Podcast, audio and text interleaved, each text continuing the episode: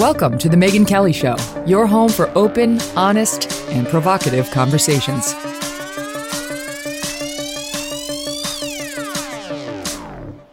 Hey everyone, I'm Megyn Kelly. Welcome to The Megyn Kelly Show. For today's episode, well, we were planning to spend the full show taking a deep dive into a controversial but important conversation about President Biden's mental fitness, and we are still going to do that. But first, we're following all the developments in the assassination threat against sitting Supreme Court Associate Justice Brett Kavanaugh. A California man, now he's charged with attempted murder. Law enforcement says the guy showed up at Justice Kavanaugh's home with a gun, ammo, a tactical knife, a screwdriver, a crowbar, zip ties, and duct tape. According to the Washington Post, Justice Kavanaugh and his family were at home. The justice has two young teenage daughters. Imagine how terrifying that must feel. This is almost 2 a.m., right? everybody in the house is asleep. They must have gotten a call saying, We just arrested a man for attempted murder of you, a sitting Supreme Court justice. Senator Rand Paul says the White House and the Democrats have been actively encouraging crazy people to go to the homes of the justices to intimidate them and gin up hate as we await their critical decision on, among other cases, Dobbs, the case that asks them to decide whether Roe versus Wade should be overturned. That's the one we saw a leaked opinion of, uh, which suggests they're prepared to overturn Roe, but the decision has not yet been released. Last night, protesters showed up yet again outside of Justice Kavanaugh's home. They don't care. Only their message matters to them. Senator Paul joins me now. Senator, great to have you back in the program. Thanks for having me. This is beyond, um, you know, after weeks now of Democrats ginning up hate and upset. Now we see it's not, I'm not saying their rhetoric led to this lunatic from California coming, but the leaked opinion certainly did whoever the leaker is has got some explaining to do because he says he was upset about Roe, about the draft opinion in Dobbs and meant to kill Justice Kavanaugh. What do you make of it? And what do you make of the total blackout of this story by the press? Well, you know, I, I, think it's quite predictable. I said from the very beginning, I've been worried about the justice's safety. And I've also been worried about allowing these crowds to gather outside their houses. Uh, one, it's reprehensible that someone should have released their addresses. It's also reprehensible that a lawyer, in all likelihood, a clerk that works for a Democrat appointed justice, and they've narrowed it down, I hear, to a couple of names, that this person would release this knowing that what they were in, unleashing is every crazy in the whole country wants to come, you know, in protest. So there's a lot of things going on here that should be differently. One, the person who released this should be punished, disbarred, and and if there is a legal crime committed here, absolutely prosecuted. But it's also reprehensible that the White House has said very little, if anything. You know, the White House has said, oh, they have the right to protest. Well, I, I disagree. You have the right to protest in a public place, in a public venue in front of someone's house, um, chanting, screaming, using a bullhorn uh, when people are trying to have their own privacy and perhaps even to sleep, I think is disturbing the peace. And I think you should be arrested and carted off. I don't think they should have let 500 people gather outside of Justice Kavanaugh's house. Mm-hmm. I think the more people that gather, the more chances there are for someone to infiltrate that crowd who is armed. And uh, we're just lucky this man was caught in advance and he sort of turned his own self in. So but we're we're just very lucky that this didn't re- uh, result in violence. There's a law against this, you know, in the district where, or where where he lives. There's a law against coming out outside of the Supreme Court justice's house and protesting. It's not being enforced. And um, let me just before I get on to the specifics of this case, because you're right, the guy turned himself in which is kind of disturbing, you know, because he walked past two marshals, as I understand. He walked past two U.S. deputy marshals. They spotted him getting out of a cab in front of the justice's home around 1:05 a.m. He walked right past them down the street uh, with murder on his mind. It wasn't until he stopped and said, "I'm going to call 911 and confess I feel suicidal and homicidal that anything was done to this guy." So the, the security system doesn't seem so good it, it's sort of intriguing to think of the hypocrisy too. the whole country i think is rightfully aghast at the horrible murders that happened in uvalde texas and thinking of ways how could we stop these kind of things from happening well we should also be thinking about how could we stop you know the assassination of a justice from happening how could we stop violence and intimidation of justices from happening before it happens and we know we know what we should do. They should enforce the law. So if you want an 18 year old that ends up being a mass murderer to stop, it means you need to arrest them in advance when they commit crimes. If they kill the neighbor's uh, pets, if they uh, are threatening other students, they have to be prosecuted to the full extent of the law. Now, they get their day in court, they get a lawyer, but they should be prosecuted. But the same goes for this. Instead of turning the other way and the White House saying, oh, protests, you know, nothing to see here, peaceful protests. Well, no, what we need to do is use the laws on the book, prosecute these people, have them removed, and um, but they're not doing it, and it's it it it is going to lead to violence, and that's why you know we ought to do something. The person who leaked this did this with the intention of intimidation, and their leak is going to be related to the violence. They need to be prosecuted to the uh, nth degree, to whatever possible crime that if there is a crime there, they need to be prosecuted. At the very least, they should be fired and disbarred. Yeah, and it, you know what? Any future contributorship on MSNBC, et cetera, is done now. It's done. You don't do something that directly places the life of a U.S. Supreme Court justice in danger, almost gets him and his family murdered, even in today's society, and wind up with a paying deal on MSNBC. That's not going to happen. The outrage over that will be too loud for them to ignore. Let's hope. Let's hope that that's not their end result. Is that the left embraces them? But this is sort of the hypocrisy that goes on on the left. The left is horrified when someone on their side is somehow intimidated or shot at. But uh, it's amazing the comments uh, that have gone on for years about the shooting at the ball field with Steve Scalise, done by a left wing lunatic. Um, you know, for years, you know, I, I, was attacked for political reasons by someone who, uh, you know, attacked me from behind, had six ribs broken, had part of my lung removed, suffered for years from this.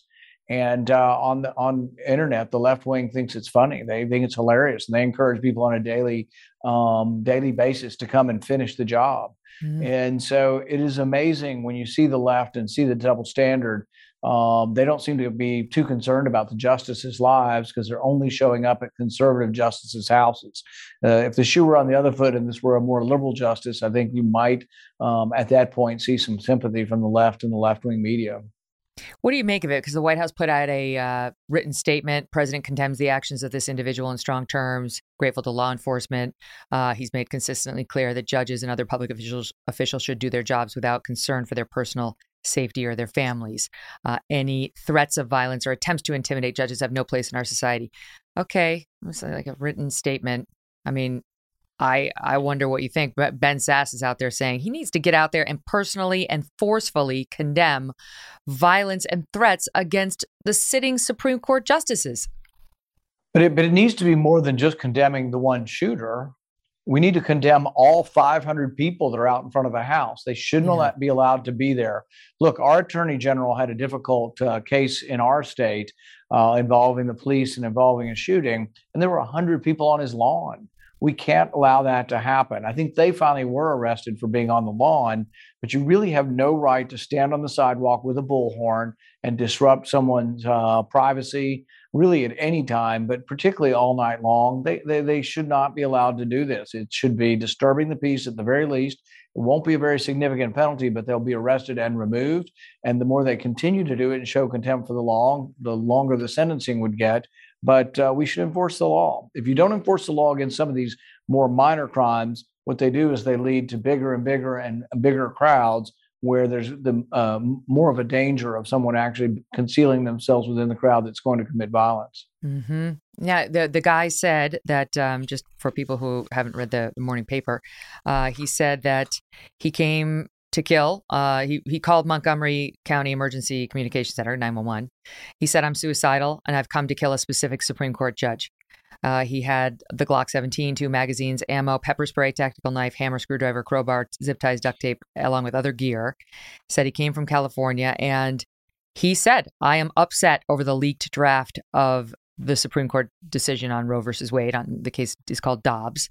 Also upset about the school shooting in Uvalde, and also upset thinking this justice might support looser gun laws.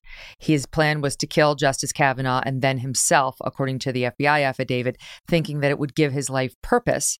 When asked how he found Justice Kavanaugh's home address, the complaint states he said he would kill him and decided to kill him after finding the justice's Montgomery County address on the internet. Now, it's posted, and this group Ruth sent us, which continues to protest outside of his house and encourage others to join them, says today in a tweet Stop blaming us for disclosing Kavanaugh's address. Just search Twitter. It's all out there, including second homes and summer villas, etc. There's no remorse for adding to that. Those there's no reward, remorse for continuing to go to the guy. Like maybe the night that he almost got murdered and his teenage daughters almost got murdered, you don't show up. Maybe that's the day you take a night off from protesting. Well, you know, look, Google and YouTube will take down a video of me saying that cloth masks don't work, but they're unwilling to take down the address of a Supreme Court justice. And really, this is above and beyond even the law. They have the ability as private companies to take things down, but they're not. So, you know, wouldn't you think that they would care about intimidation and possible violence? You know, they should be voluntarily taking down the addresses of Supreme Court justices as well as politicians. I mean, putting those addresses up there just puts people at risk. Think about it in a country of 330 million people, how many people out there are looking for a, you know, have some sort of mental illness, looking for a way to commit suicide by committing a murder and having the police shoot them or having their sort of day in fame as they commit suicide? Uh, it's unfortunately not a few people, it's more than a handful of people. You would think it might be to the tune of hundreds of people that might fit in that category.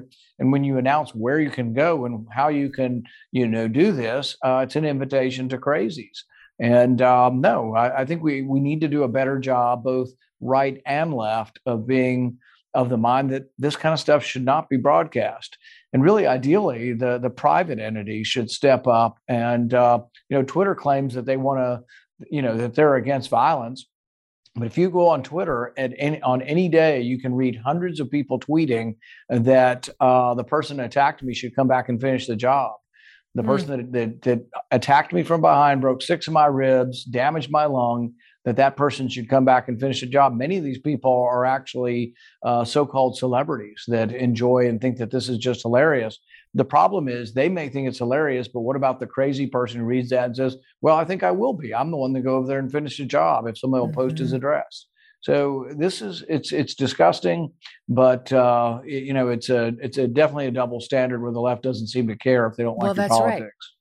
That's right, because you know we we just went through a month of them trying to blame Tucker Carlson for uh, the Buffalo mass shooting, which was racistly motivated, uh, because they think Tucker spews things on Fox News that they claim are racist. They, they won't condemn this. All of this hate and angry rhetoric directed specifically at a sitting justice. I mean, Brett Kavanaugh's been one of the main guys named, right? Because they know that Justice Alito, Justice Thomas, Justice Gorsuch, they're probably not waivable. They're the hardcore conservatives of the court. The buzz has been about Amy Coney Barrett and Justice Kavanaugh in particular on whether they could be pushed out of the five person majority. And um, so it's specific, it's specific and there's only nine total. There's only six conservatives. There's only five allegedly in the majority. We know their names and there's only two who've been focused on as the possible wobblers. And like day after day we've heard the stuff we heard from chuck schumer the chuck the stuff we heard from jen psaki. It's fine to protest out there. Just don't be violent. It's fine to protest. Chuck schumer later apologized for this remark but listen to what he said. Uh, this is soundbite one. I want to tell you gorsuch. I want to tell you kavanaugh you have released the whirlwind, and you will pay the price. You won't know what hit you if you go forward with these awful decisions. He didn't apologize. He just said he he didn't say it the way he wanted to. And then you have the Chicago um, mayor who tweeted out, "It's this is a call to arms." The draft Dobbs, Dobbs decision. So this is a lot more targeted and pointed than the stuff they condemn routinely as leading to violence. Yeah, and the thing is, is that you know we went through this whole debate with the impeachment. You know, when they attempted to impeach uh, Trump the second time and said he incited violence. The thing is, is we played a clip, or his team played a clip of basically every uh, Democrat senator in in office currently was, I think, in the clip saying repeatedly, "Fight, fight, do this," and it was metaphoric language. But then some of the language is completely inexcusable. Uh, Schumer's language saying we will unleash the whirlwind, naming justices specifically who are going to unleash the whirlwind, and saying that they won't know what hit them. I mean, all very, very visual type of encouragements or incitements to violence.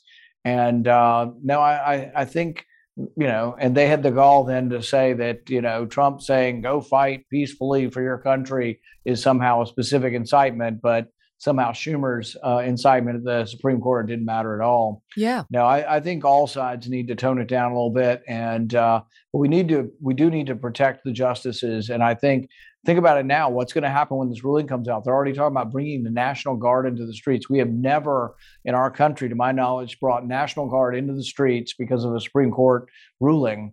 And this all leads back to one person. One person started this. Otherwise, the you know a lot of times a controversial ruling comes out and then they're gone for a couple of months.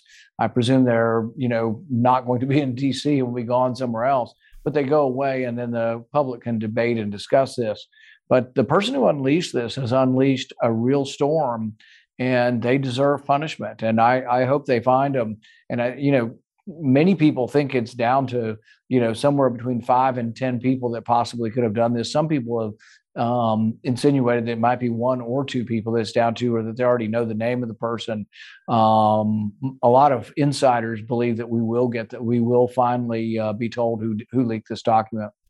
Do you have any idea obviously you're speaking with people who may be in the know. Do you have any idea when we might know the people who talk about this who you know have worked over there and you know know the inner workings of the supreme court they say that uh, you know they're going that if they would suspect that they won't release the name until after the ruling because they don't want to distract from the ruling and then when the name is released it'll be released in a very very subdued way not like you know we're going to do a press conference to do it but that it, something will happen to this person that there will be uh, either formal uh, firing charges or something will happen. Mm-hmm. But the mm-hmm. Supreme Court doesn't want to be consumed, and this is conjecture on my part. They don't want to consume with the media circus. They want to do everything they can possibly. They don't want to be part of the news. They don't want yeah. to be in the middle of something like this. But uh, a lot of people believe they know who the person is already, and that there is evidence pointing that direction. I don't have any specific knowledge other than just sort of hearing the scuttlebutt. But I hope they do catch the person, and I hope that person is uh, severely punished. When you hear the scuttlebutt, just to press you a bit, it, is it from people who would have reason to know, or is it just people who are members of the Supreme Court bar or Supreme Court watchers who are like, "Oh, yeah, this is how it's, it's just, likely It's just people who might or might not know. I don't know. They they talk to people. Everybody's got sort of theories. It's you know inside baseball kind of stuff. But uh, I think that. Um, I guess I, all I can say is that my I, I, don't have enough to actually name any names or anything. I just think that it's it's my hope that they they will catch the person who did this, and that really the violence, the person that was caught yesterday, a potential assassin, um, was encouraged by someone at the Supreme Court who, who released this document, and it really goes to trust and honor.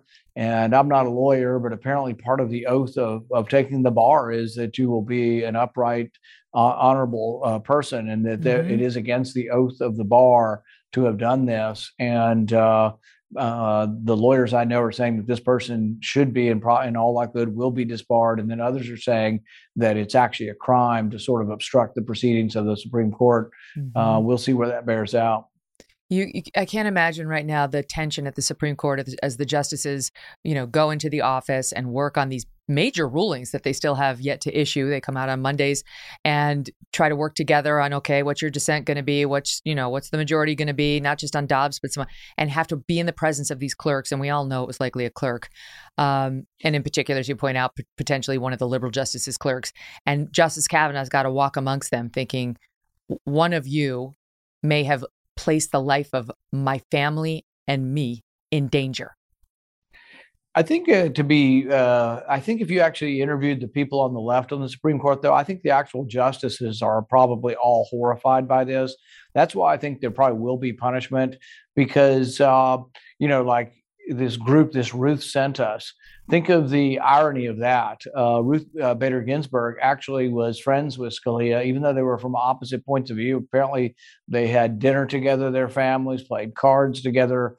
Um, it wasn't traveled the horrible together. anger that you see. So it is ironic that a group that thinks they're representing Ruth Ginsburg sends a murderer to a justice's house. Uh, how ironic and horrible and really just despicable. Can I ask you about the original topic we were going to discuss before I let you go? And that is uh, today we're taking a deep dive into the the mental well-being of our sitting president. And you know, most people in polite society don't like to touch this because it feels it feels rude. It feels kind of mean. But he is the sitting president, and we've seen increasing signs that President Biden may be deteriorating mentally. So, number one, is it a fair subject for uh, to delve into? And number two, do you share these concerns? Well, I think it's hard not to watch the press conferences, not to watch the missteps, the misstatements, and particularly where it's most apparent is in foreign policy. You know, uh, there were misstatements saying that we were sending troops to Ukraine. There were misstatements saying that um, we were demanding that uh, for regime change in Russia. These aren't small sort of uh, gaffes. These are major foreign policy um, misstatements that could actually lead to war. And so I've said repeatedly that I think that uh, he needs to be very, very careful. There's many, many people around the president who control and try to help him with things to say he should not be unscripted when talking about foreign policy and probably should always speak from notes. Is he capable of speaking from notes? Most of the time, he appears to be. Most of the trouble seems to be when it's extemporaneous and he doesn't have sufficient notes to go by.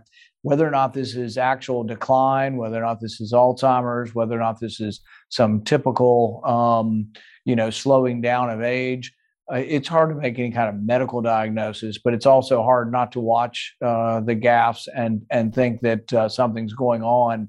And uh, for the for the health of the country, I think we do need to be, and the those around him need to be very very careful um, about not uh, making statements that might lead to war or lead to an accidental war, which would be a horror. Mm-hmm. Should he be forced to take a cognitive test, as you know Trump took one?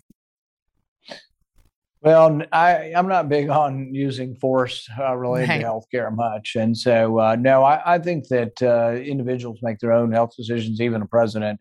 But I think it is uh, open for criticism when you see uh, things that appear to be either confusion, uh, particularly if they have consequences of, of sending signals to our adversaries or enemies around the world. Um, it is important and you know, you start to wonder if you're the leader of China or leader of Russia, do we take it at face value what he says?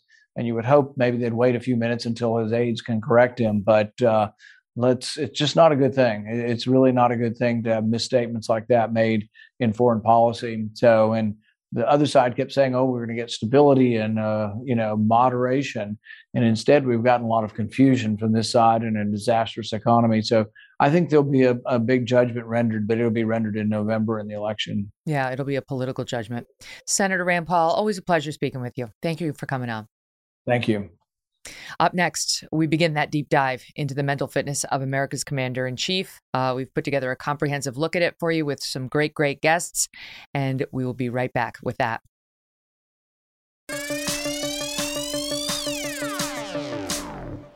Now we begin a deep dive into President Biden's mental fitness. A recent poll from the Center for American Political Studies at Harvard University found a majority of Americans are concerned about the president's fitness for office. Some say it's not appropriate to question the president's mental ability, although most of those people likely had absolutely no problem doing that to President Trump. However, we're talking about the leader of the free world, so it's fair game. We're going to tackle the political ramifications for the president and the Democrats, uh, is this a problem that the president's first major television interview since February uh, was addressed when he went on Jimmel, Jimmy Kimmel last night, where, where he faced nothing but a slew of hard, tough hitting? Just kidding. They were all softball questions. Watch. Can't you issue an executive order? Trump passed those out like Halloween candy. Yes, sir. It, well, it, isn't that something that could happen? Maybe it's just that Americans aren't as knowledgeable as they should be, or maybe there's a uh, a, a, Death Star pumping false information into our Fox, brains. Right? Why are you so optimistic? You have sensitive documents that you need to flush down the toilet. Do you do that? Is, he, is that done in your office toilet, or is that done in the bathroom, in the personal bathroom area? Roe versus Wade. Boy, these things just keep coming at you, don't they? We're also going to speak with a doctor from UCLA who is a pioneer in brain health research. This is the real the real expert. Uh, when he watches the clips of the president whispering, slurring, slipping on steps, what does he see? But first, as we all know, the president has long been known for his gaffes, slip ups, mistakes, bloopers, whatever you want to call them, but they've been there for a long time. We are prepared uh, to take you on a look back, a walk down memory lane at some of his most uncomfortable moments. There are way too many to get in a little package, but we've given you some highlights, uh, including some more recent ones, which have many asking Is our president okay? I, Joseph Robinette Biden Jr., do solemnly swear. Joe Biden was 78 years old on January 20th, 2021, the oldest man ever to take the presidential oath of office. One year older than Ronald Reagan when Reagan left office at 77. Long before that, though, Joe Biden was known for his gaffes. In 2006, then Senator Biden faced widespread criticism, for example, when he stereotyped Indian Americans.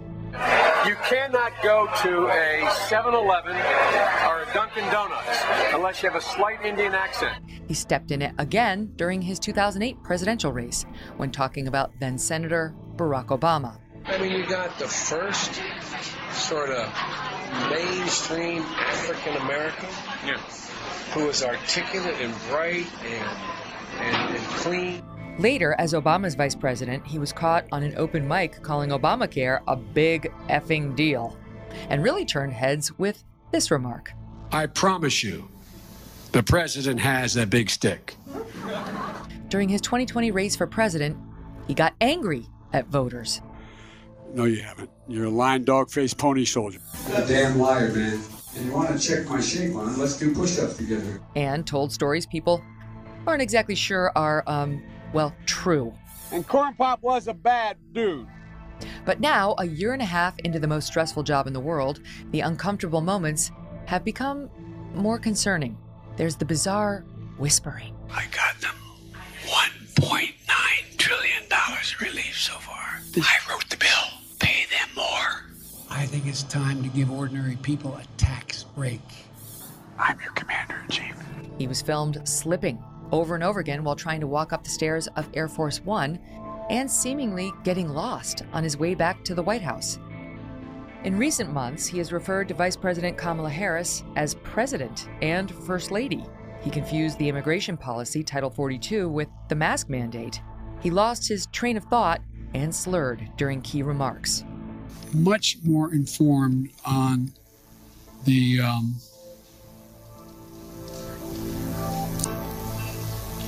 the motives of um, some of the political players and some of the. Uh, We're going to seize their yachts, their luxury homes, and other ill begotten gains of Putin's kleptocracy. Yeah. Last November, the White House physician reported Biden is, quote, fit to successfully execute the duties of the presidency. But many, including CNN chief medical correspondent Sanjay Gupta, who looked over Mr. Biden's medical report, noted it did not seem to include a cognitive test. They mentioned neurological exam, but that was more in terms of testing motor strength and sensation and things like that. President Trump uh, had something known as the Montreal Cognitive Assessment. Um, it's sort of a screening test uh, for, for dementia. And, um, you know, th- there was no mention of that sort of thing here. In February, Congressman Ronny Jackson, who served as White House physician under Presidents Trump and Obama, sent a letter to Mr. Biden stating, quote, Your mental decline and forgetfulness have become more apparent over the past two years. Among other examples, the letter pointed to the moment when the president forgot the name of the Pentagon and Defense Secretary Lloyd Austin. I want to thank the, the, uh, former general, I keep calling him general, but my, my, uh, the guy who runs that outfit over there. Congressman Jackson is calling for the president to take a cognitive test and to release the results publicly. Dr. O'Connor spent six pages talking about useless stuff that no one cares about and did not address the elephant in the room, which is is this man cognitively fit to be our president? In a recent New York Magazine article about Democrats quietly searching for an alternative to Joe Biden in 2024, top aides claim the president has, quote, shown no signs of slowing down mentally it's just his falling poll numbers they're worried about. And Mr. Biden himself has dismissed concerns when directly asked about this issue. Why do you suppose such large segments of the American electorate have profound concerns about your cognitive fitness? I have no idea.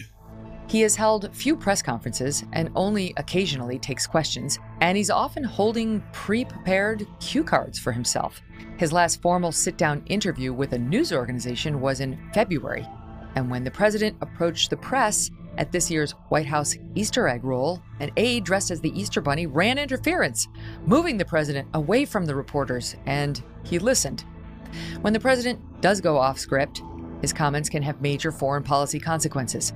In an out of the blue ad libbed remark at the end of a speech in March, Mr. Biden shocked the world when he said Russian President Vladimir Putin should be removed. For God's sake, this man cannot remain in power. Forcing top White House aides to immediately, quote, clarify the president's comment. People like Senator Rand Paul say the fact that this president cannot clearly communicate U.S. foreign policy goes right to the heart of this issue. Well, you know, a lot of times when you're around somebody who's in cognitive decline, you find yourself trying to help them with the sentence, trying to help them complete it and saying, oh, no, that's not what you really mean. Let me help you complete the sentence. Uh, but we shouldn't have to do that for the commander in chief, and it is actually a national security risk.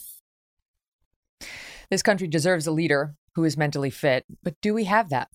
It's the duty of all Americans to ask that question, and they are entitled to answers. Joining me now, Rich Lowry, editor in chief of National Review, and Ryan Grim, Washington bureau chief for The Intercept. All right, guys, so great to have you here. Um, I think the package was really illuminating, right, on some of the highlights or lowlights, depending on how you look at it. Uh, and it's one thing he he's always been a gaffe king, as we pointed out, but there's definitely something else happening now as you see him doing the word searches and you know forgetting where he is and forgetting the name of like the Pentagon. Like that's kind of a big one. Um, and I think a lot of people are genuinely alarmed. The polls show that. So, Rich, have you? I mean, you've you've opined that this is worthy of looking into. Is is it pure politics in your view, or is there actually something that could be potentially endangering the country? Well, obviously, it matters what the capacities are. Of the president of the United States, and I'm not a doctor. I'm curious what your doctor uh, will say but I have, as many people have had, you know, personal experience with dementia and Alzheimer's with with a loved one, and the key indicators are things like getting in fender benders all the time. We don't know that, right? He's not driving a car, not knowing who President of the United States is. Most of the time, he's he's fine on that, and and really not just um, forgetting, but real confusion, which maybe at times you've seen with, with with Biden, but you'd have to be closer to know. So my diagnosis from a distance would be this is a 78 year old man. He's a 78 year old man and he's aging. And it, happens to all of us. Once you're over 50, how you struggle with with names. It happens to me all the time. I can just describe in great detail how someone looks, what their career has been. I can't come up with the name.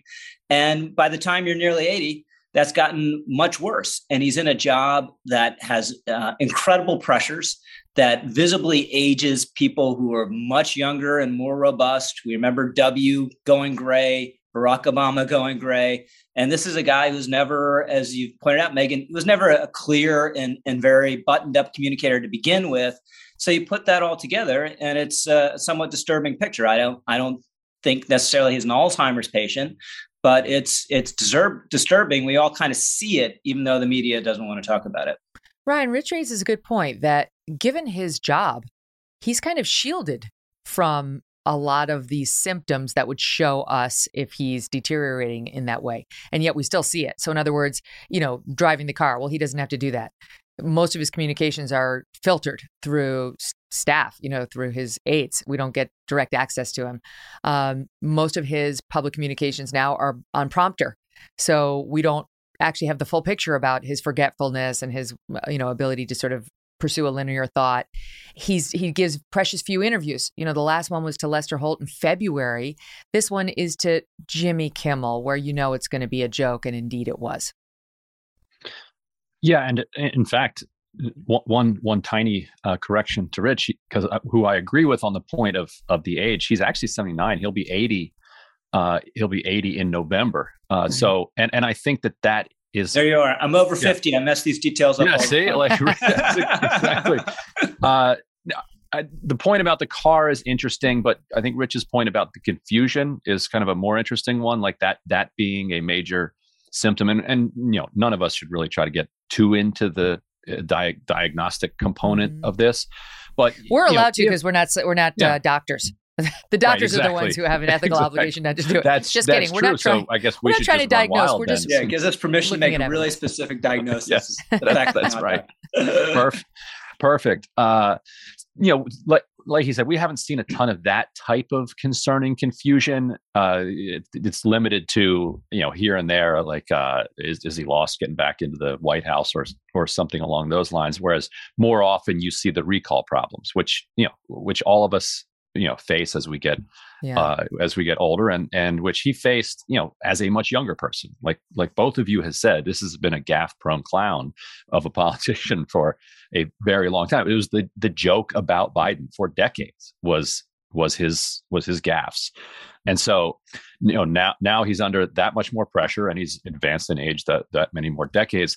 I think the the political question maybe is what do you do about it? And and to me this is a this is a political question that therefore needs to be resolved by basically by the American people. By politics. And so through basically through elections, you know, during the Trump years, I I thought and I still continue to think that he's got issues. I don't necessarily think that he's, you know, cognitively impaired in a traditional sense, but but you watch the guy talk and you're like that something's something's off mm. there. But I never thought necessarily that that meant that he should then you know be removed from office in a in a kind of extra electoral way.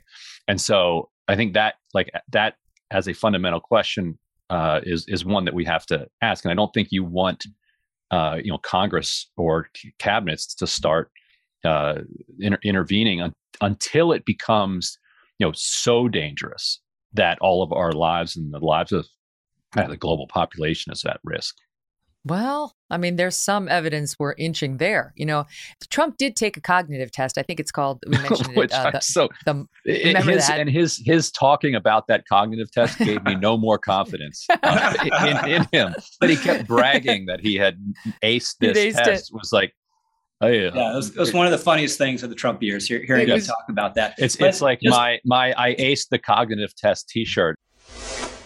Like you'll go person, woman, man, camera, TV. So they say, Could you repeat that? So I said, Yeah. So it's person, woman, man, camera, TV. Okay, that's very good. If you get it in order, you get extra points. If you okay, now he's asking you other questions, other questions, and then 10 minutes, 15, 20 minutes later, they say, Remember the first question? Not the first, but the 10th question? Give us that again. Can you do that again? And you go person, woman, man, camera, TV. I think it was called the Montreal test, and you had to get like uh, over 26 out of 30 is passing, and Trump got 30 out of 30. And it's things like draw a cube, um, draw like it, there's something like um, counting backwards from 100 by sevens that's actually not that easy for some of us but anyway he aced it but biden hasn't taken that. Go ahead rich. Yeah it just in terms of the media hypocrisy if you remember that incident when trump was giving a speech i believe it was at west point and he walked gingerly down yeah. the ramp. And it, it, looked it looked odd. It looked weird but that drove like a major news cycle. You know there are new york times stories written about what's wrong with the president. How why can't we get answers? And he had this very funny riff about it at rallies where he just had new dress shoes that had a very mm-hmm. shiny slick uh, leather bottom and he was worried about the uh, this ramp the being slope. slippery. So he walked like really gingerly down it because he didn't want to fall down. And, yeah. and he tells a story of calling melania and saying how do you like the speech? And, and she's like are you okay? Do you, do you know what's you know what they're saying about you? That you must have parkinson's or some terrible condition? So obviously the double standard here is immense. But i agree with ryan you know ultimately this is something for voters to decide. If you look at the way the 25th amendment works it's a nightmare it's completely unworkable it would be a, a desperate crisis for the country if that were ever invoked and i don't think it'd be plausibly invoked unless the president is is actually in a coma because he had the vice yes. president and the cabinet, you know, voting about whether he's still capable of being president, and then he can object within four days. And then they have to reconsider the question uh, and whether they're rejecting his objection.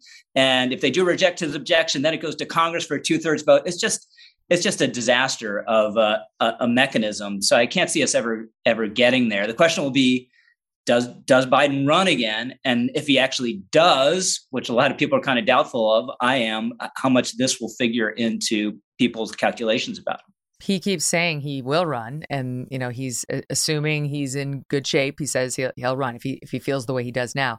Um, so we'll get to that in one second. Like, what are the Democrats going to do? Because they're definitely worried about not just him, but his replacement. You know, they don't like their chances so much either way.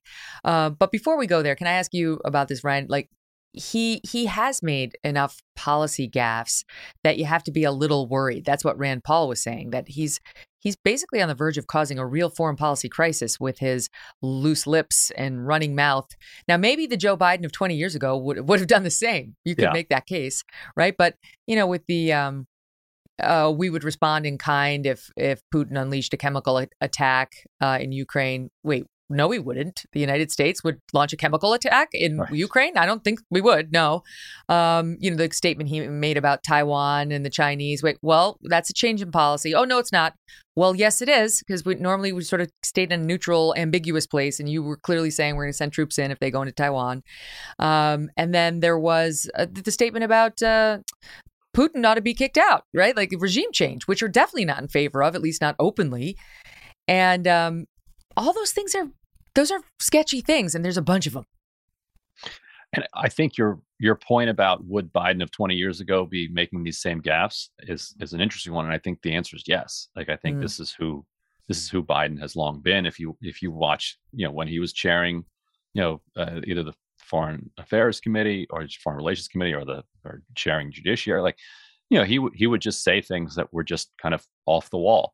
Now he's the president, uh, and so you know, his off his off the wall remarks could have global implications. But the the globe now has you know what six years of experience in pausing after an American president speaks and asking the question of does this represent a change in policy that's or point. is this just an american president popping off uh, that's not the that's not a good way to run an empire by any stretch of the imagination but at least the other countries you know have had that experience and now with you know with biden i think that all of the other world leaders are going to you know they're not going to instantly react uh, to something that that he says uh, mm-hmm. uh, just just the way that they they were not reacting instantly uh, to President Trump. They would be back channeling, you know, to their counterparts, either state or defense, and saying, "Hey, so the president just tweeted this.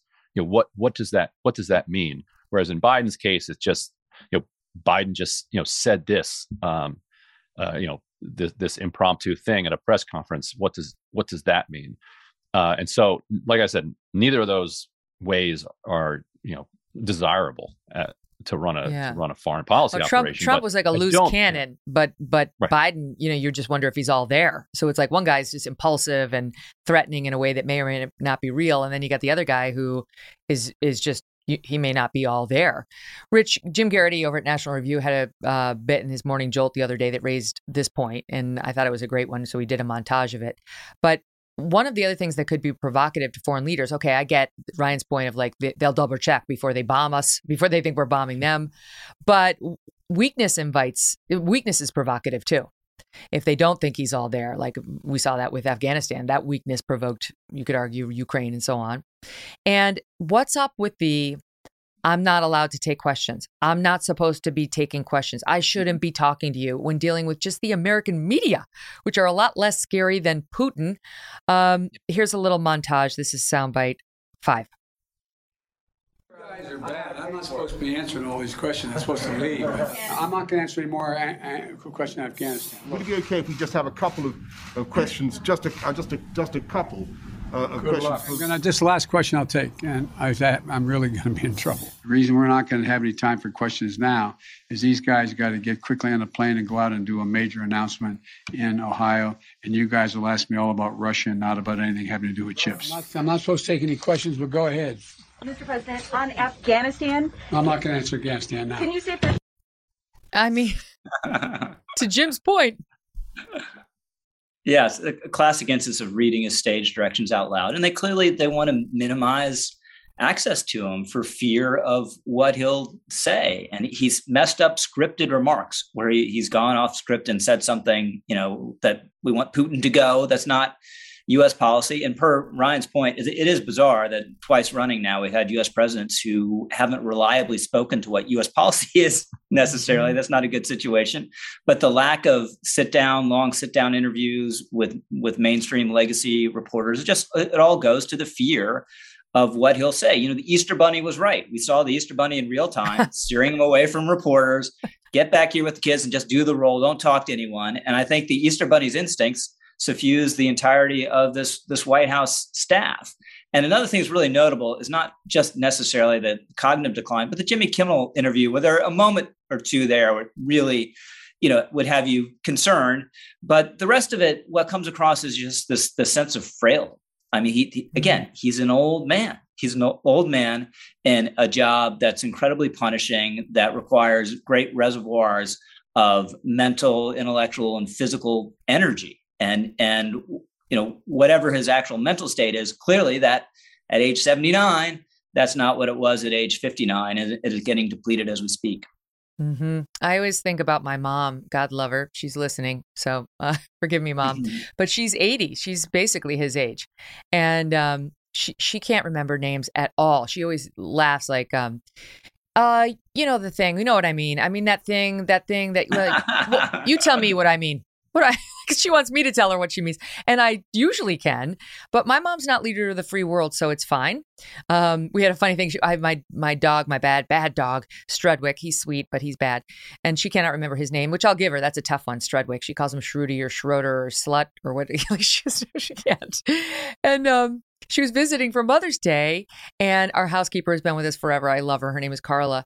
Um, she was there, and she was helping me with my mom. And my mom's like, "Oh, get Strudwick out of the way." I said, "Mom, you did it. You got it. Good for you. How'd you get it?" She goes, "Um, oh, Carmen helped me." wait, wait, you're up Strud- Strudwick. What's the derivation of where does Strudwick come from? You know what? My husband's uh like uncle or great uncle, I can't remember which, was a guy named Strud Nash, and he he played for Carolina back in like the 30s or the 40s, and he went by Strud Nash, the Carolina Flash. and we are like, that's too good not to recycle. So we stole it for our dog, and uh, much to my mother's uh, lamentation.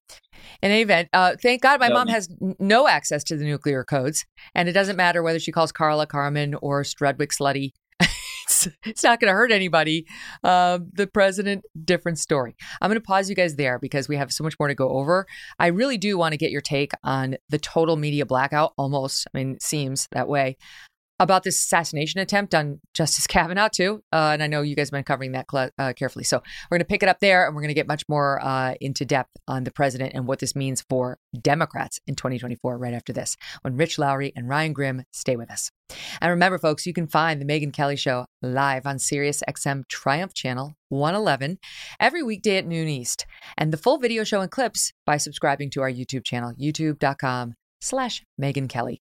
If you prefer an audio podcast, go over there, follow us, and download the show on Apple, Spotify, Pandora, or Stitcher, wherever you get your podcast. Go ahead and give us a five star rating and leave a comment uh, in the Apple comments section. I read them all. You guys were fired up about that guest, uh, Jason from the All In podcast the other day. He continues to tweet about the interview. He's an angry person. anyway, check it out. Check out our full archives with more than 330 shows.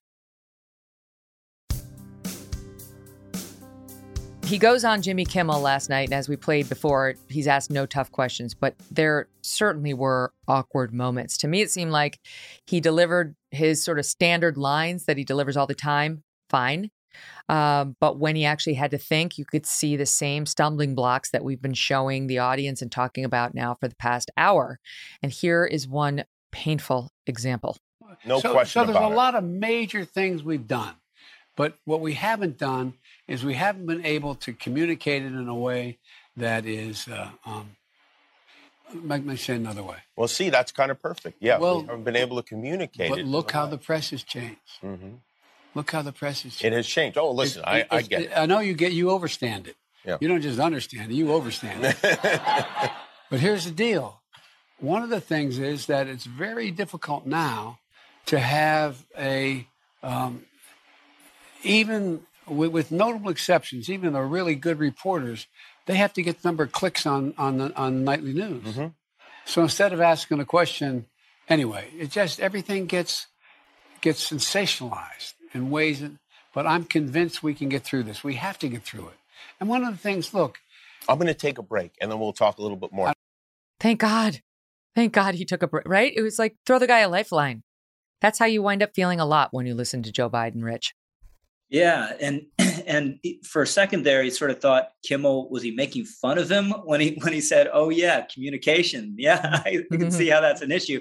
But he was trying to throw him a lifeline, and yeah, this this was the single worst minute clip from that interview. And again, it just goes to there's some element of decline there, whatever the cause, whatever the reason. Maybe it's just just age, but it's it's cringe inducing to watch. And if you're a human being, makes you feel a little sorry for Yeah. Joe Biden.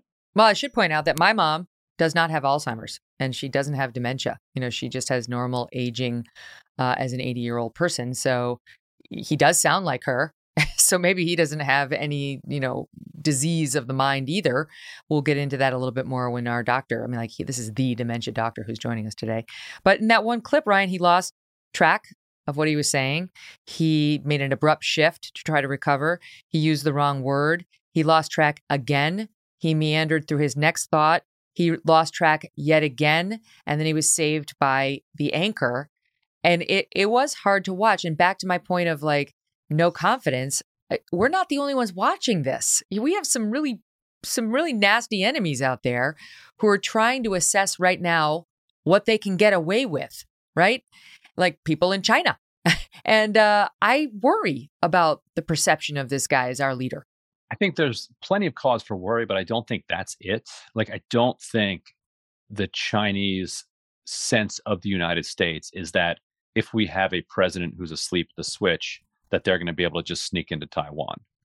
Like, I think that they're very much aware that the kind of military industrial complex, the kind of entire what, what what Trump would call the deep state, you know, there is an apparatus at work that has contingency plans for whatever China is going to attempt when Mm. it comes to uh, Taiwan that does not require Biden to watch it unfold and sit there and devise a strategy. You know, what what they're going to do in an event like that, for instance, is they're going to put two or three scenarios in front of him. And as Rich knows, this is how it works with Trump. This is how it works with Obama. And they're going to say, here are our three plans.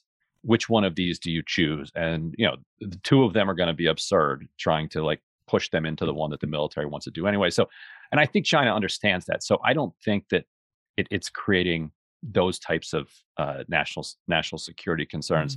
Um, but I, I but I do think I I think people and voters particularly are are looking at this and aren't seeing anybody in charge because you know, the the federal government has been stripped of a lot of its you know capacity to kind of uh, you know to perform the way that it used to you know under say the kind of New Deal coalition. But people still want to feel like there is somebody in charge, somebody who has ideas, somebody who's who's trying things. Janet Yellen is effectively not a public treasury secretary. You don't ever you don't really ever hear from her. The moments you do, it's a it's a huge exception. Uh, and so if if you don't have the president and if you don't have the treasury secretary out there talking about the economy, talking about what they're trying to do when it comes to gas prices, talking about what they're trying to do when it comes to the economy, then it becomes left to say Nancy Pelosi and Chuck Schumer, you know, neither of whom are are you know in your living rooms every day and neither of whom are necessarily you know the most adept communicators either. So i think that that domestically it probably causes a bigger problem uh, for biden than than internationally because I, I i don't think that foreign governments are going to think that they can necessarily get away you know pull one over on the kind of military and national security apparatus of the united states just because uh, the, the the president uh, you know is having a hard time piecing Mm. sentences together on Jimmy Well, it may require more more explicit statements like, "Oh, well, a minor incursion would be one thing." I mean, you know, like that. You could make a Mhm. pretty strong case that that was very interesting to President Putin and led in part to his decision to actually go in. I don't know, um, but you know, it may not just be the weakness like we saw in Afghanistan. It may be that coupled with a which would that's an, that's unusual policy. willingness right. to, to, to telegraph something like that, which we normally wouldn't say because we would know Right. exactly the effect it would have, and then no amount of walking it back is is going to have the the right effect on somebody like Putin. Um, let me pause it there because I, I do want to get back to that idea of what's it what's it doing domestically. Uh, Charlie Cook had an interesting thought about this. I'll ask you about, but before I do that, while we're on the subject of Kimmel, not one question on the attempted assassination of a sitting Supreme Court justice, Rich. Not one. And that mirrors what we've seen from the press largely today. Do you think it was the lead uh, this morning on the morning shows? You'd be wrong. Nope, it wasn't. It took, uh, according to News, Newsbusters, they the, the morning shows collectively spent 25 minutes on January 6th. They spent eight minutes on Justice Kavanaugh. Our January 6th, which happened two years ago, that they're they're on that for 25 minutes. The damn hearing hasn't even happened yet. We don't even have any news from the hearing. Uh, and eight minutes on Kavanaugh. CBS and NBC didn't even mention it until after the 10 minute marks of the show. Far from being the lead, it didn't even make the A block. Um, and similar on, on the print media. The New York Times, n- not one story on the front page of today's New York Times on the attempted assassination of Brett Kavanaugh. Can you imagine if this were Ruth Bader Ginsburg or Sonia Sotomayor? This is insane. There's a footnote saying see A20 for the the story. You go to A20, it's a small article. Uh, articles that were longer. There's one um, a journalist goes deep into Amazon, into the Amazon, and a deadly Korean ferry accident gets more coverage in the Times than this. What do you make of that? It's astonishing. You know, I, I was going to tweet yesterday. you know, the the Brett Kavanaugh uh, news cycle is going to disappear as quickly as the Brooklyn subway shooter uh, news cycle because subway shooter, you know, he he said things about race, a- anti-white things that just don't play into a narrative, and the media wasn't going to be interested in, in talking about. But then I was distracted by writing a column from Twitter, so uh, my job distracted me from Twitter y- yet again. but then when I actually logged on last night, I was, there was no Brett Kavanaugh news cycle. It it didn't even. It was barely a ripple all day long. You know, CNN. It was you got to you you had to scroll down. You know, six inches to to get to it. Same thing in the New York Times uh, homepage, and obviously, as you point out, didn't show up on the front page of print. And this is an enormous an enormous deal, and it should play into the same. You would think that the same things that that make January 6th, you know, if January 6th is a big story for the media, this is the same type of thing. Violation of norms. You have this this leak that's a flagrant violation of practices and tradition at the Supreme Court. Political violence targeting one of our institutions. You know, guys showing up to um, with the intention, at least initially, to assassinate uh, Brett Kavanaugh, and then lies spinning out of control. The idea that the court overturns Roe, you know, there'll be no abortion rights in in all of America ever again. But it just doesn't have the same ideological and political valence as January 6th did. Uh, so it doesn't it doesn't show up. And again, Meg, we've talked about this again and again and again, but it continues to be repeatedly true. This is just another um, way that the credibility of the mainstream legacy media is uh, you know, just eroded away before our eyes. I realize that the New York Times not putting this on the front page and it not being the lead or even one of the top stories on the, the major nets, Ryan, that's a big deal. And that Jimmy Kimmel is a lesser deal. But you have the sitting president of the United States for the first time in four months giving an interview. And it's the day most people who even have a toe in news. Oh, a cute cat. Um, most people who even have a toe in it, right? Never mind technically work at an organization that has a massive news organization, ABC, would be would be chomping at the bit to ask him about the day of mm. news. Like, mm. oh my God, there there was a there was an attempted assassination. Like that's that's the first question we're going to ask him. Not one. You heard the questions about the toilet paper or like shoving papers down the toilet. Is that? And I played you the nonsense meandering one. It's such a dereliction. I mean, you could even ask a softball question. Like you wouldn't even have to be a tough one. It's just raising that you could just raise the question and say, you know, what's what's your response to this? Uh, so yeah, I mean, uh, you know, I'm like like you said, uh, Jimmy Kimmel is not a journalist, and you know, we're not here to really lecture him on his journalism. But it is, I think it is instructive, and and I also think it's fair to compare it to the news coverage around the plot um, to kidnap Gretchen Whitmer. Like Mm. that Very that got a point. ton of coverage. Um, and so, you know, there there's an initial impulse to say, well, plots are foiled all the time. People, you know, pop off and do crazy things, and, and nothing happens, and you can't cover every non-event that becomes a non-event. But that that one um, was a non-event because you know it was rolled up and they were arrested, and not, nothing happened, and we we saw enormous amount of you know press attention paid to it, and then and then we learned later that you know uh, federal agents or federal assets played you know a huge role in kind of instigating the you know the the nudge toward toward this plotting, which which was kind of a playbook that they had developed with uh, uh, is, Islamic extremists, uh, you know, vi- you know, who who were not necessarily violent, uh, were more likely just kind of mentally ill or deranged, and you have FBI assets or agents come in and say, "Hey, wouldn't it be cool if we blew up this bridge?" Uh, and they and you know you, you you dig even deeper into these, and they and you see the people pushing back the whole time and and raising reasons why they might not do it. And you see the FBI assets or agents overcoming those. There was even one case where they're like, "Well, we don't even have any money." He's like, "Well, I'll lend you the money, mm. uh, and I'll lend you the money, and I have a guy who will supply you. So here's the money. Here's the thing. Just say yes, please, in this like in, in this text chain, so that we can, you know, then then I'll round you up." And anyway, that's a that's that's that's a different story. But well, and that's why there was no conviction.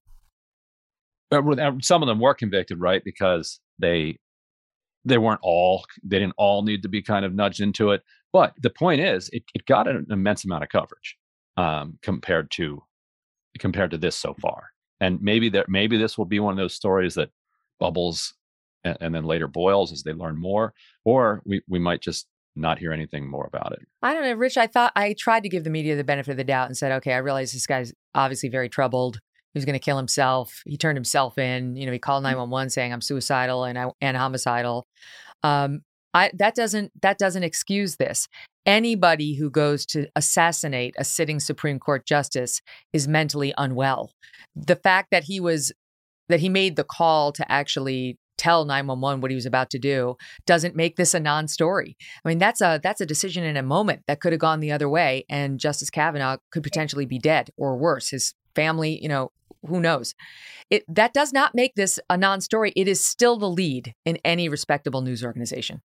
Yeah, I mean, uh, when, when is the last time we talked about a Supreme Court justice potentially being assassinated or having an assassination attempt? And it obviously is a, a function of this larger pressure campaign that has been waged against the conservative justices who presumably um, could be part of a, a, five vote majority to overturn Roe and is of a piece of publishing the addresses, of showing up at their homes to, to, to demonstrate.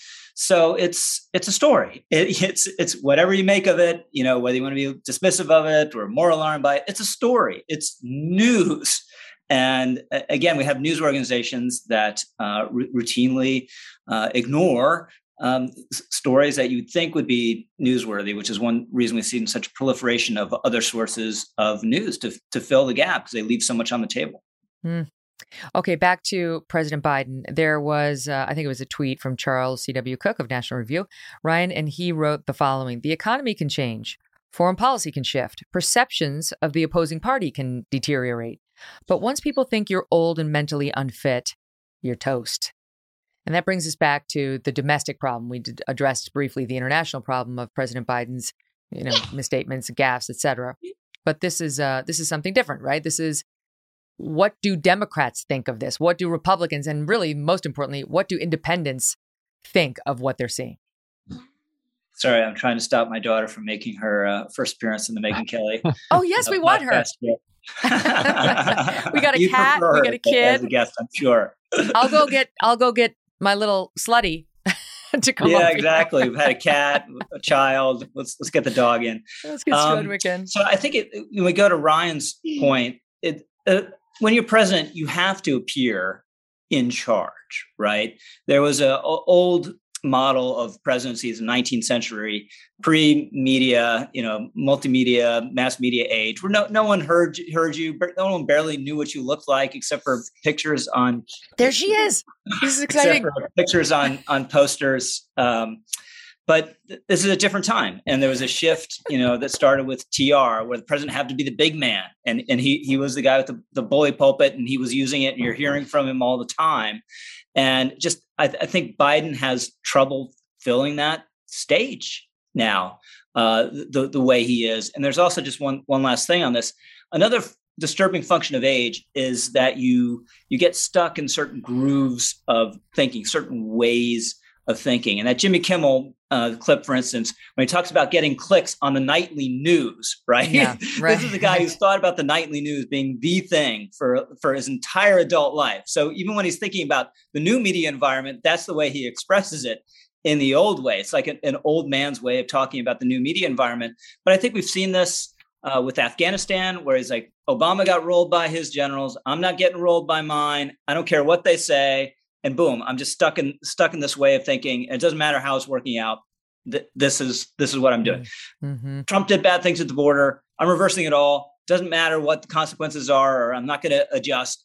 This is just what it's going to be. We didn't spend enough supposedly on the stimulus in the Obama years right after the financial crisis. So we got to go really big, ignore any concerns about going big and he did it with the, the COVID relief bill. So there, there's a certain uh, brittleness and staleness in your thinking, which you know we're all subject to. We all tend to fight the last war, but I think is pronounced, particularly pronounced with this president.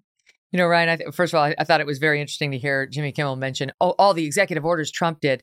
Uh, I'm old enough to remember Obama's pen and his phone, so spare me, okay? Because he really was a, a king like president for the last two years there once he lost control of Congress and his second term got bad for him. In any event, um, the, I'd love to, I'm sure somebody's gone and, and compared the numbers. But um, on the subject of whether this behavior is going to cost Joe Biden politically, there's, you know, you can read the tea leaves in the polls. Uh, recent polling from Harvard Harris poll, for this is from last month, May.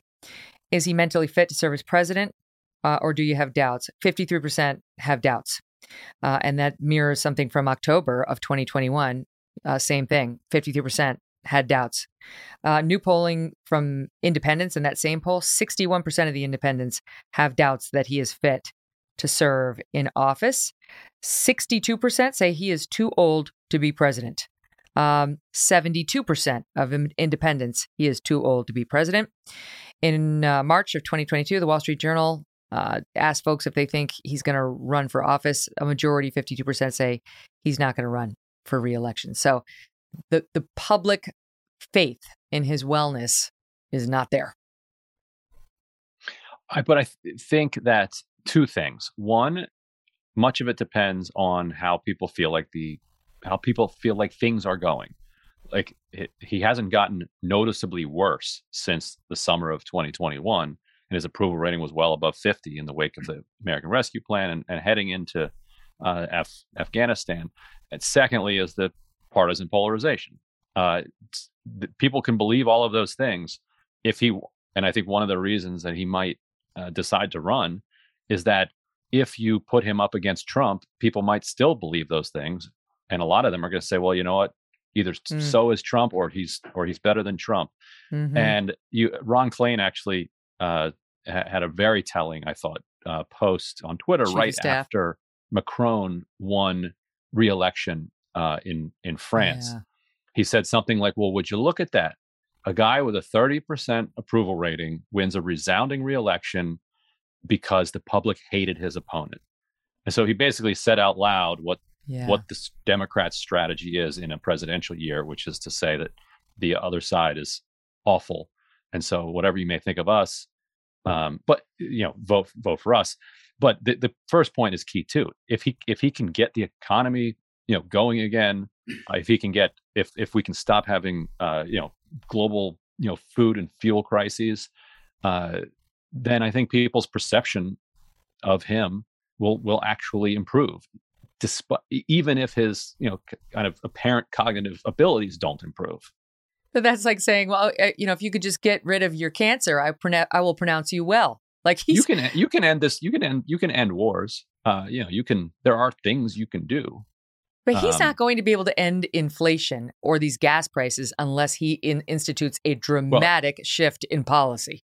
Well, uh, probably not because Mohammed bin Salman is dedicated to regime change here in the United States. Uh, but after after the Republicans take over the House, uh, then MBS has no reason to continue jacking up gas prices, and so Mm-hmm. I expect you actually will see prices come down substantially after the after the midterms because the that's that's really what is what is driving them.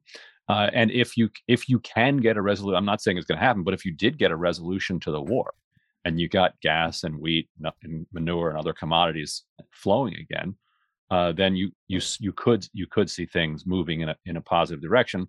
But then come 2024, Mohammed bin Salman still has his hand on the spigot, doesn't want Democrats in power. So I think you could probably expect to pay five or six dollars a gallon again in 2024, so that he can encourage you to bring Jared Kushner, his his, pri- his private equity man, back into the uh, White House.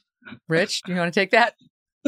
Well, I, I think there obviously something to the fact that if, if gas were a buck fifty a gallon right now, you know, his his approval rating would be five points higher or, or Yeah. something like that. Wh- whatever, no matter how bad he sounded on on Jimmy Kimmel. So I think the things Democrats got to bank on. I, I can't see in any way they turn around the the midterms. The court overturns Roe.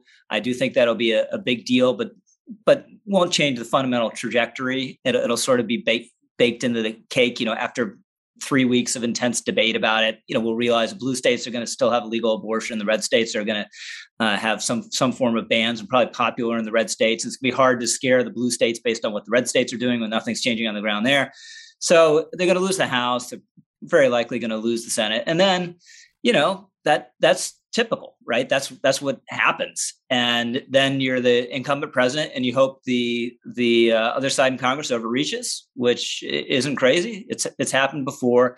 And then you hope with the passage of time, just uh, events kind of bounce in your favor. And I think Biden bears responsibility for a lot of things that have gone wrong, but not obviously not totally. You know, he didn't invade Ukraine. You know, he didn't create the pandemic that's created the supply chain uh, disruptions. So, so maybe things things uh, uh, point up, and then he's running against Trump, and that would be kind of a jump ball election. On the other hand, you know, GDP growth first quarter negative 1.5 percent. I mean, it's it's it's some significant chance next year by next year we'll have a recession and it will look even worse. So, you know, I don't discount some sort of bounce bounce back, but uh, it's it's it's far from inevitable. Hmm Meantime, Democrats internally are talking loudly and now even to the press about what's the backup plan. What if what if he does continue to deteriorate uh, mentally and or just in the polls? what's the backup plan, right? Like what's what are the scenarios? There was a piece in New York Magazine about a week or two ago that's literally called "There has to be a backup plan." There's a backup plan, right? And they are mentioning people like Governor Phil Murphy of New Jersey, who barely won his reelection race. How's he going to be the savior? Uh, of course, Pete Buttigieg, AOC. Is she even 35? Can she even do it? I don't even She, know. w- she would she would be by the election. Oh my God. God but help no, us. I, but that's not like I don't think that's happening. Okay. I think it'll happen in our lifetimes, but not not this Bernie next- Sanders, Amy Klobuchar. Wasn't she already? Weren't, weren't half these people already rejected the last time? You know, she, what lady who was like, what didn't she eat her salad with a fork? I don't remember. Not a fork, a comb. A, comb. Fork would be normal. She used the fork to stab her staffers. Yeah, no, you can't no, in no. New York City. You can't eat pizza with a fork, but you can That's- can't eat you your get kicked out. You get kicked right out. In any event, these do not seem to me, Ryan, like the saviors that uh, New York Magazine thinks they are. But what would be the backup plan if Biden continued to go south in one of those departments? I mean, you could throw Jay Inslee in there, uh, who, who's you know very interesting governor. Uh, but like you said, like we we roughly know you know what the terrain would be based on the last election. It's not a particularly strong bench, and most of them, like Sanders, for instance, has said that he would consider running again, um, despite his age and despite having run twice, but only if Biden doesn't run, and that's that's how most of the Democrats are are talking about it, and the, the only exceptions would be, say, somebody who who might run on a uh, basically a messaging campaign to kind of pull the you know make sure that all the issues are being discussed in a Yeah, primary. like the Green. Party. Right. But they would run run in the primary just to get I mean that was basically why Sanders ran in 2016 because nobody else was running and he wanted somebody to talk about Medicare for all and climate and, and the things that he and that he that he cared about. but you're right that there you know there isn't there isn't much of a bench um, on the on the Democratic side. I mean, the the biggest candidate that we didn't mention happens to be the sitting vice president, Rich. you know, he's like yeah.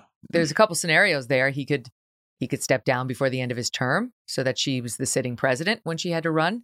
Um, he could just say, "I'm tired. I'm kind of old, and I'm just going to pass the baton to her."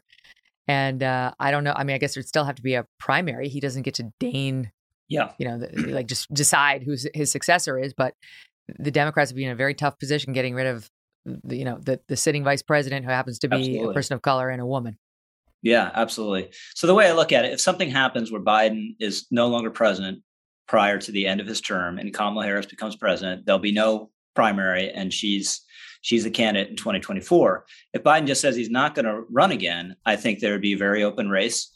And I think she'd be in a, a weak position. She's just not, um, you know, stronger than than last time around. Obviously, being sitting vice president, but you know, she's thirty percent approval in a lot of polls that's a that's a rate you get when you've you botched some major policy initiative or you've had some scandal. She hasn't done either of those things. Just pe- people just don't like her. You know, she just doesn't seem to have uh, the touch, and I doubt that. You know, when when you don't, that usually doesn't change.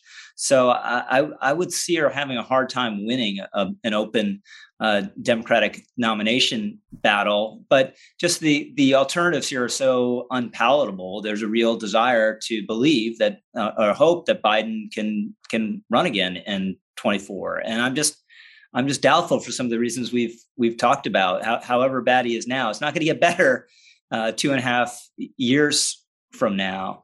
So um, and just the last point in, in, terms of the the plan, like you know, we saw in the, the New York Magazine piece you, you cited in its headline, there is no plan. There's we're, we're so beyond parties planning, right? No one's in charge anymore. The voters are in charge. You know, they decide, and there's no smoke-filled rooms.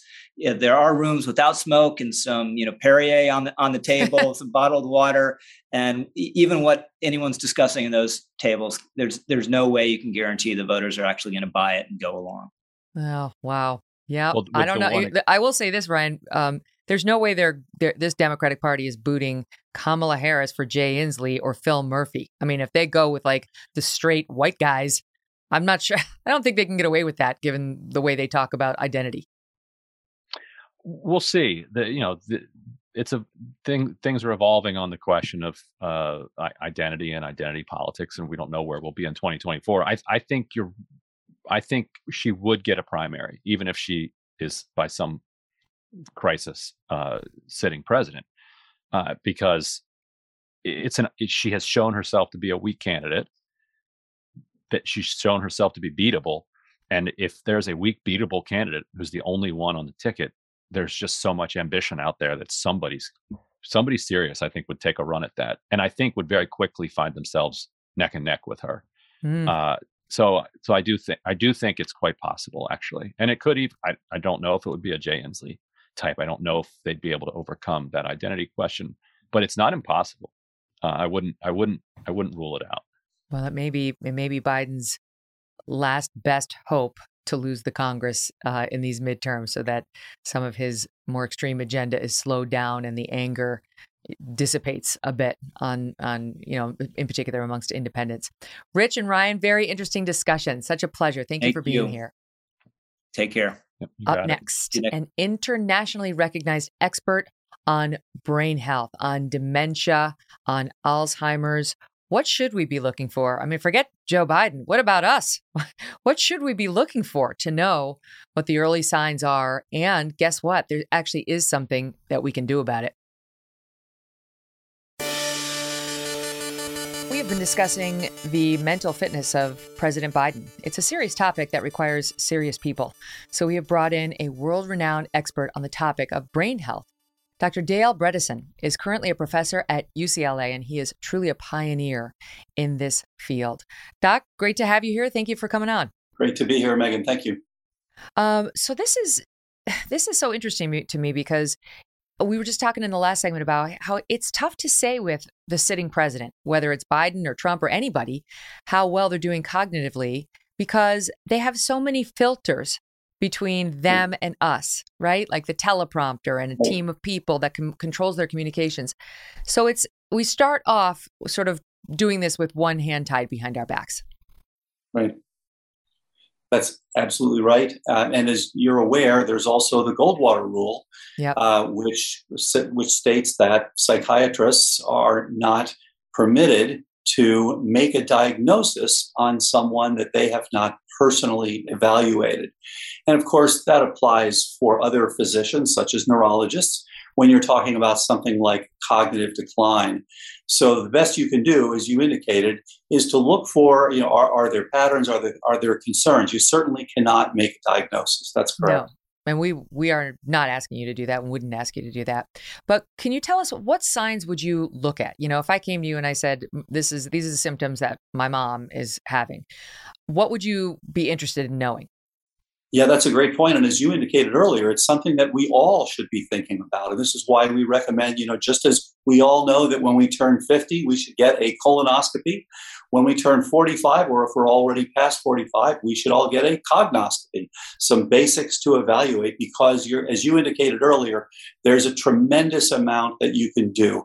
But here's the thing when you are developing Alzheimer's, and it takes about 20 years from the beginning of the pathophysiology to a diagnosis of Alzheimer's. So, as you're aware, President uh, President Reagan, who had so many huge victories. Uh, unfortunately diagnosed in 1994, uh, is likely to have the beginning of the changes in his brain in 19 about 1974 statistically, uh, and therefore you know served a wonderful presidency, likely with Alzheimer's the entire time. Wow. So what you want to look for when people are getting Alzheimer's, uh, they go through four phases, but they they present ultimately in two ways. About two thirds pre- present what we call amnestically. So, in other words, the big problem is that they have trouble learning new information. They may remember their first grade teacher, but they may not remember what they had for breakfast. The other, about one third, it's a non amnestic presentation. And so, what they typically find is they have troubles with organization. They have troubles with recognition. They have troubles with calculation, or they have troubles with word finding. And these are people that you know, will say they have trouble with uh, working a new iPhone, for example, or having trouble organizing things at their job, or having trouble putting sentences together. Um, so those are the things that you tend to look for. Uh, things, whether it's amnestic, whether it's non-amnestic, those are the things that you want to keep an eye out for. So I'm sure a lot of people are thinking, well, that's every old person. You know, every old person's got all yes. that stuff that you just listed. Is that true? I'm so glad you brought that up because, you know, this is just like when people said, you know, there's this thing called pre-diabetes. And then before that, you have insulin resistance. And well, just about everyone in the US has insulin resistance.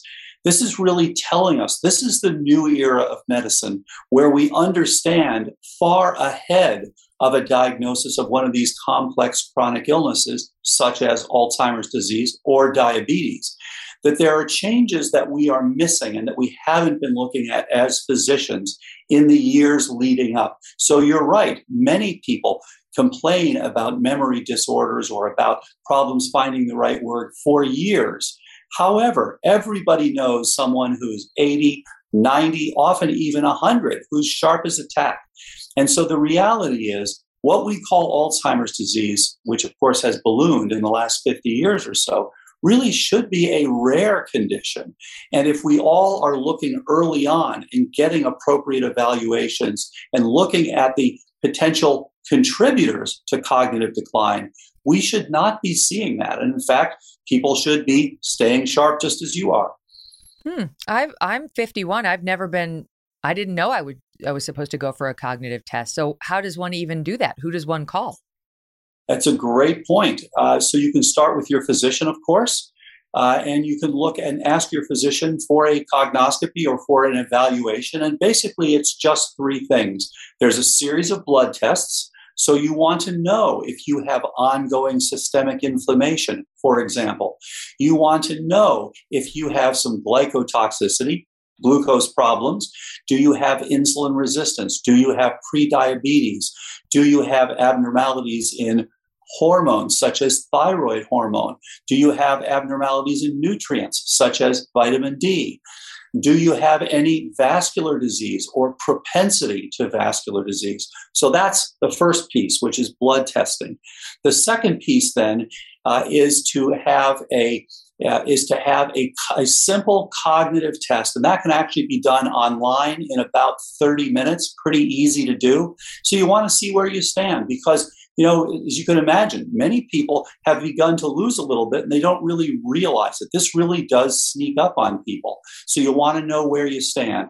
And then the third piece is if you're having symptoms or if you're having problems, uh, if you've scored poorly, for example, on the test, then you also want to have an MRI with volumetrics. So you want to be looking at your hippocampal volume. Here, this is an area heavily affected even early in Alzheimer's disease. You want to look at your gray matter volume and your temporal lobe, your parietal lobe, frontal lobe, occipital lobe, those sorts of things.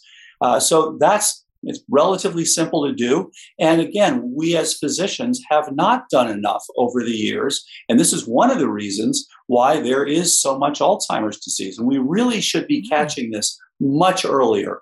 What we call Alzheimer's disease is really the fourth and final phase of an illness. And just as we now understand pre-diabetes and insulin resistance, we understand much more about pre Alzheimer's disease. And we're able to pick things up long before you have Alzheimer's disease. And we're able to do something about it. So it really is time to change the way we think about this and make this the rare disease that it should be. So I'm surprised to hear that there's that you can do something about it. Like when someone gets a diagnosis, and I realize this is something different of early Alzheimer's, you know, that's I guess a diagnosis. They're like getting their affairs in order. It's it seems yes. like a death sentence that you cannot get out of, and your whole life shifts. But is that something distinct and different from the, the larger category of dementia? And Alzheimer's is underneath that. And on your way to Alzheimer's, I, I don't think you call everything early Alzheimer's.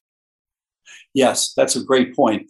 So First, you have a period that you're asymptomatic, but you can already see changes if you do PET scans, for example, uh, or if you do spinal fluid analysis. And there are now just coming online some blood tests that you can do. So there are some early markers that you can look at, and I think we're all going to be looking at these fairly soon. That's that is stage one. The second piece is called SCI, subjective cognitive impairment. And as you alluded to a few minutes ago, you know, lots of people feel this way. I feel like things just aren't quite what they were. I can't remember phone numbers the way I used to, things like that. Uh, your partner may may notice it. Uh, your colleagues may notice it. You, you, certainly notice it, and yet you're able still to score in the normal percentiles when you do cognitive testing. Now, epidemiologically, that phase lasts about 10 years. So, as you can see, we have a huge window of opportunity which is just not being utilized efficiently. The third phase is called MCI, mild cognitive impairment. And it's really unfortunate that we physicians chose that term, mild cognitive impairment, because it's like telling someone, don't worry, you only have mildly metastatic cancer. Mm. It's a very late stage of the problem, and yet one that is still addressable. But so many times we say to people, "Oh, don't worry, it's just it's just mild cognitive impairment." That's the one that precedes, and about five to ten percent of those people each year will convert to full Alzheimer's disease. And you mentioned dementia. Uh, Alzheimer's is the most common cause of dementia, and dementia is global cognitive decline. And so you're right, we want to get in as early as possible. But having said that, um, we've published a paper that shows that, in fact, in a trial where we just took people in those third and fourth phases, MCI and Alzheimer's, uh, 84% of the people actually improved their scores. So we have this old fashioned notion that, oh, there's just nothing to be done. We might as well wait and wait and wait. And this is really becoming outdated quickly. We don't want to wait. We want to get in early. We want to get checked. And just as mm. you indicated, uh, our presidents, and of course, this has been discussed you know, many times in the past. Um, this is something we should be uh, considering for all of our uh, political figures. And of course, we're aware of some that did have issues with cognition, such as uh, President Woodrow Wilson, uh, FDR, of course, uh, well documented as well. And, and, of course, I mentioned President Reagan earlier. and of course, as we all know, uh, Dr. Uh, Kevin O'Connor, the White House physician, um, has evaluated uh, President uh, Biden carefully and declared him fit for office. So I think that's that's the best evaluation. Someone who is actually there and doing a very thorough evaluation. But for the future, you're absolutely right. We should be looking earlier and earlier for all of us because we really do have the ability to reduce the global burden of dementia, which is a huge issue. So, can I ask you about that? Because uh, Kevin O'Connor, White House physician, did not do a cognitive test, or if he did, he refused to release the results. Those were not. He, he has not said, and there was a letter from Republicans uh, saying we need we need more answers. You know, given what we're yes. seeing, and you could make the case that for any politician over the age of let's say 65 there sh- there should be an annual one of these. But i mean in the president's there's a reason he has to take an annual physical exam for the, for the public you know? And and i don't know why a cognitive test wouldn't be in there. Even sanjay gupta was asking some good questions about that. Yeah. And as you recall he specifically said uh, dr o'connor in his report um, neurology was included and you're absolutely right. He didn't include any scores. And, and I don't know whether that was because all we heard in the you know the, the previous administration was 30 30 30 yeah, and whether yeah. that you know turned enough people off that he decided he wasn't going to say something or if it's because he feels that it's not appropriate and obviously um, you know that's up to him to divulge or not uh, you know up to his, but can his i ask you about neurological decision. exam what could could that just mean when I, I i'm a layperson but that could that just mean brain health you know like I, I haven't had a stroke you know, like my brain looks relatively healthy versus a test of whether I'm yeah. starting to lose memory and starting to go down this path of dementia. Mm, so, no, every neurological exam includes evaluation of cognition.